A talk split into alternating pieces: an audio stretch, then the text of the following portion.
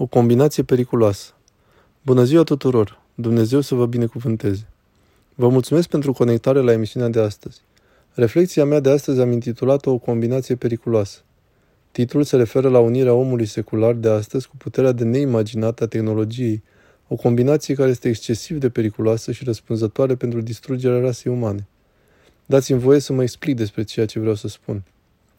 În primul rând, cea mai mare parte a tehnologiei care a fost creată până acum în mod cu totul special în domeniul tehnologiei digitale, a inteligenței artificiale privind acceptarea și colaborarea dintre sistemele umane și cele ale computerelor, este justificată prin aceea că este benefică pentru omenire. Spre exemplu, foarte des, o tehnologie abia apărută, cum ar fi contopirea creierului uman la computer prin implantarea unui chip în creier, ajunge foarte, foarte departe. Iar câteva companii, printre care cea mai renumită este cea a lui Elon Musk, Neuralink, sunt create de fondatorii ca și când ar aduce un mare, foarte mare beneficiu pentru problemele de natură medicală și vor ajuta pe cei oameni cu accidente la creier, la șira spinării, etc. Nimeni nu dorește să sugereze că aceasta nu se poate întâmpla, dar nu acesta este motivul fundamental pentru care aceste companii sunt create. Ca și companie, Neuralink nu este creată numai pentru a ajuta unii oameni care au unele probleme, ci pentru a produce un nou standard de viață. Se așteaptă că prin această schimbare creierul va funcționa mai rapid și astfel se va produce un mare progres pentru rasa umană. Această aserțiune aparținând evident fondatorilor companiei. Problema omului este aceea că noi nu numai că nu gândim destul, dar și faptul că nu gândim rapid și că avem nevoie de un mai mare acces la informație, deoarece mai multă informație ne va face viața mult mai bună. Aceasta este o presupunere, o presupunere nefericită și rămâne o presupunere. Orice creează acest tip de tehnologie dorește să influențeze opinia publică prin a crea acea mentalitate și atitudine favorabilă. Haideți să susținem asta pentru că urmează a ajuta să rezolve acele probleme medicale, pentru că astea sunt primele și cele mai importante. Bineînțeles că din perspectiva transumanistă ateistă, ajutorul acordat oamenilor bolnavi nu poate fi justificat. Asta este. Ajutorarea bolnavilor este o convingere de natură religioasă, dar a ajuta bolnavii fără a avea și pe Dumnezeu și setul de norme morale care sunt eterne, iar transumaniștii nu cred în niciunul dintre acestea, nu înseamnă nimic. Nu înseamnă nimic, cel puțin din perspectiva lor despre lume și nu poate fi justificată. Bineînțeles că aceștia utilizează capitalul nostru moral pentru a promova tehnologia și creațiile minților lor. Ceea ce evoc aici este aceea că ne aflăm într-o situație foarte gravă în care potențialul dezvoltării tehnologice explodează, iar starea moralității a scăzut datorită secularizării iar această combinație este extrem de periculoasă. Neavând o viziune a credinței și fără o etică corespunzătoare, vom avea parte de consecințe oribile și distrugere. Iar dacă secolul 20, începutul secolului 21 ne-a demonstrat ceva până acum, este aceea că în omul fără Dumnezeu nu te poți încrede când vine vorba de tehnologie și că vom ajunge să ne ucidem unii pe alții, că ne vom ucide oponenții și vom utiliza tehnologia pentru a pedepsi pe cei care nu-i plăcem.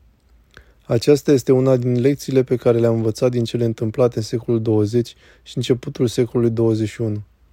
Sugerez aceste lucruri și pun în fața voastră aceste gânduri, deoarece cea de-a doua duminică a Marului Post dedicate Sfântului Grigorie Palama, iar ca pericopă evanghelică, vindecarea paraliticului, are un mesaj important de transmis timpurilor noastre.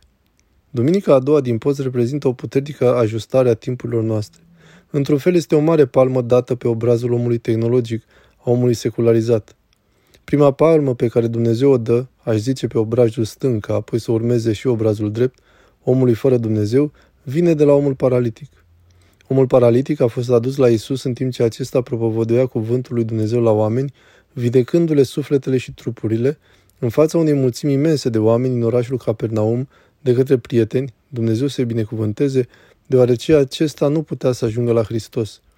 Aceștia l-au cărat pe umeri, l-au ridicat până pe acoperiș, au făcut o gaură în acesta și astfel l-au coborât prin ea pentru ca acesta să-l vadă pe Hristos. Aceștia aveau un singur gând. Prietenul nostru drag este paralizat și suntem atât de amărâți de amărăciunea lui. Apropo, aceasta este adevărata prietenie, să te bucuri cu cei ce se bucură și să plângi cu cei care plâng. Iar pentru asta au plantat nevoile lui în viețile lor s-au identificat cu prietenul lor și au luat o decizie pentru a-și ajuta prietenul. Iar aceștia au avut un singur obiectiv, cum să vindece paralizia fizică a acestuia.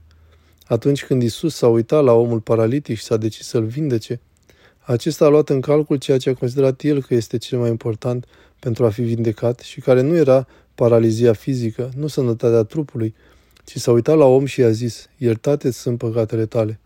Nimeni nu vorbea despre păcat. Niciunul dintre prieteni nu l-a solicitat, te rog să ies pe prietenul nostru. Omul paralitic nu a zis, Doamne, iartă-mă, așa cum au zis mulți alții înaintea sa. Ei au venit pentru vindecarea trupească, iar Mântuitorul nostru, prin vindecarea sufletului acestui om, prin ștergerea păcatelor sale, bineînțeles că păcatul nu există în lumea transumanistă, în principiu aceasta nu se poate, Isus s-a concentrat pe problema esențială pe care el a considerat-o ca fiind cea mai importantă, iar acesta ne arată care ar trebui să fie prioritatea noastră. Acesta a vindecat pe omul acela pentru a demonstra că are autoritatea de a ierta păcatele, dar ținta sa a fost sănătatea sufletului. Iar acesta este desigur mesajul către toți aceia care se tem de Dumnezeu. Oricine care îl cunoaște pe Dumnezeu, crede în Evanghelie și slujește Domnului Hristos, cunoaște că cel mai important lucru din viața aceasta este vindecarea sufletului, a omului interior, despătimirea și recuperarea imaginii lui Dumnezeu. Acest lucru nu ține de tehnologie și nu se potrivește cu agenda secularistă.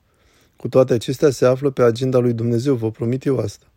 Dacă te asiguri de vindecarea sufletului, în mod natural și corpul tău se vindecă. Aceasta va veni la momentul învierii, deoarece atunci vom fi în stare a ne întrupa în viața cea de veci. Dacă îți vei neglija sufletul din grija față de trup, atunci le vei pierde pe amândouă, atât sănătatea sufletului, cât și pe cea a trupului, deoarece nu vei fi pregătit pentru înviere, iar când vei învia, vei fi dat spre distrugere. Deci, aceasta este prima palmă care rezultă din pericopa Sfintei Evanghelii cu privire la ceea ce contează cu adevărat în viață. A doua palmă, dată omului secularist, vine din pomenirea Sfântului Grigorie Palama. Sfântul Grigorie Palama a fost un mare învățat, o persoană strălucitor de competentă, care dacă ar fi trăit în zilele noastre s-ar fi situat la vârful clasei intelectuale, așa cum a fost de fapt și în secolul al XIV-lea. Acesta petrecându-și întreaga viață, convingând poporul și încercând să întoarcă pe eretici de la erorile și din drumul lor, a dat o mare importanță studiului facultății raționale a omului și s-a opus ideii că omul poate ajunge la cunoașterea de Dumnezeu prin intermediul minții. Sfântul Grigorie a spus, încetați, centrul esențial al omului este inima, nu mintea. Dacă dorești să cunoști pe Dumnezeu, nu trebuie să devii un strălucit învățător de carte, deși aceasta are și ea rolul său aici. Nu. Dacă dorești cu adevărat să-L cunoști pe Dumnezeu, atunci aceasta se face prin curăția inimii. Bineînțeles că Sfântul Grigorie explică predica de pe muntea Mântuitorului nostru Isus Hristos, în care acesta afirmă, Binecuvântați sunt aceia care sunt curați cu inima, că aceia vor vedea pe Dumnezeu.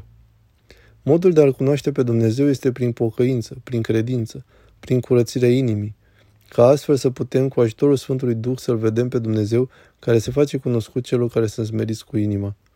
Deci aceasta este a doua mărturisire. Inima este centrul esențial al omului și nu creierul care reprezintă centrul măreț al viziunii transumaniste, sau mintea, sau gândirea ta.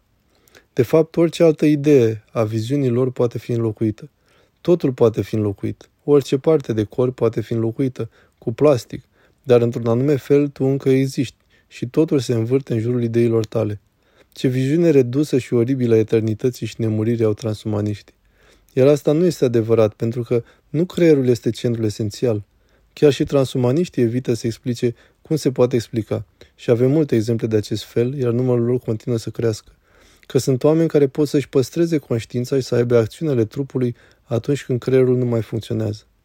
În prezent poate fi dovedit cu ajutorul tehnologiei că deși cineva care poate fi mort din punct de vedere tehnic, după ce recapătă cunoștința, le poate spune oamenilor ceea ce s-a întâmplat în timpul operației, cine a efectuat-o sau cum a mers aceasta, deoarece acesta a trecut printr-o experiență conștientă din afara trupului, chiar dacă creierul a fost mort.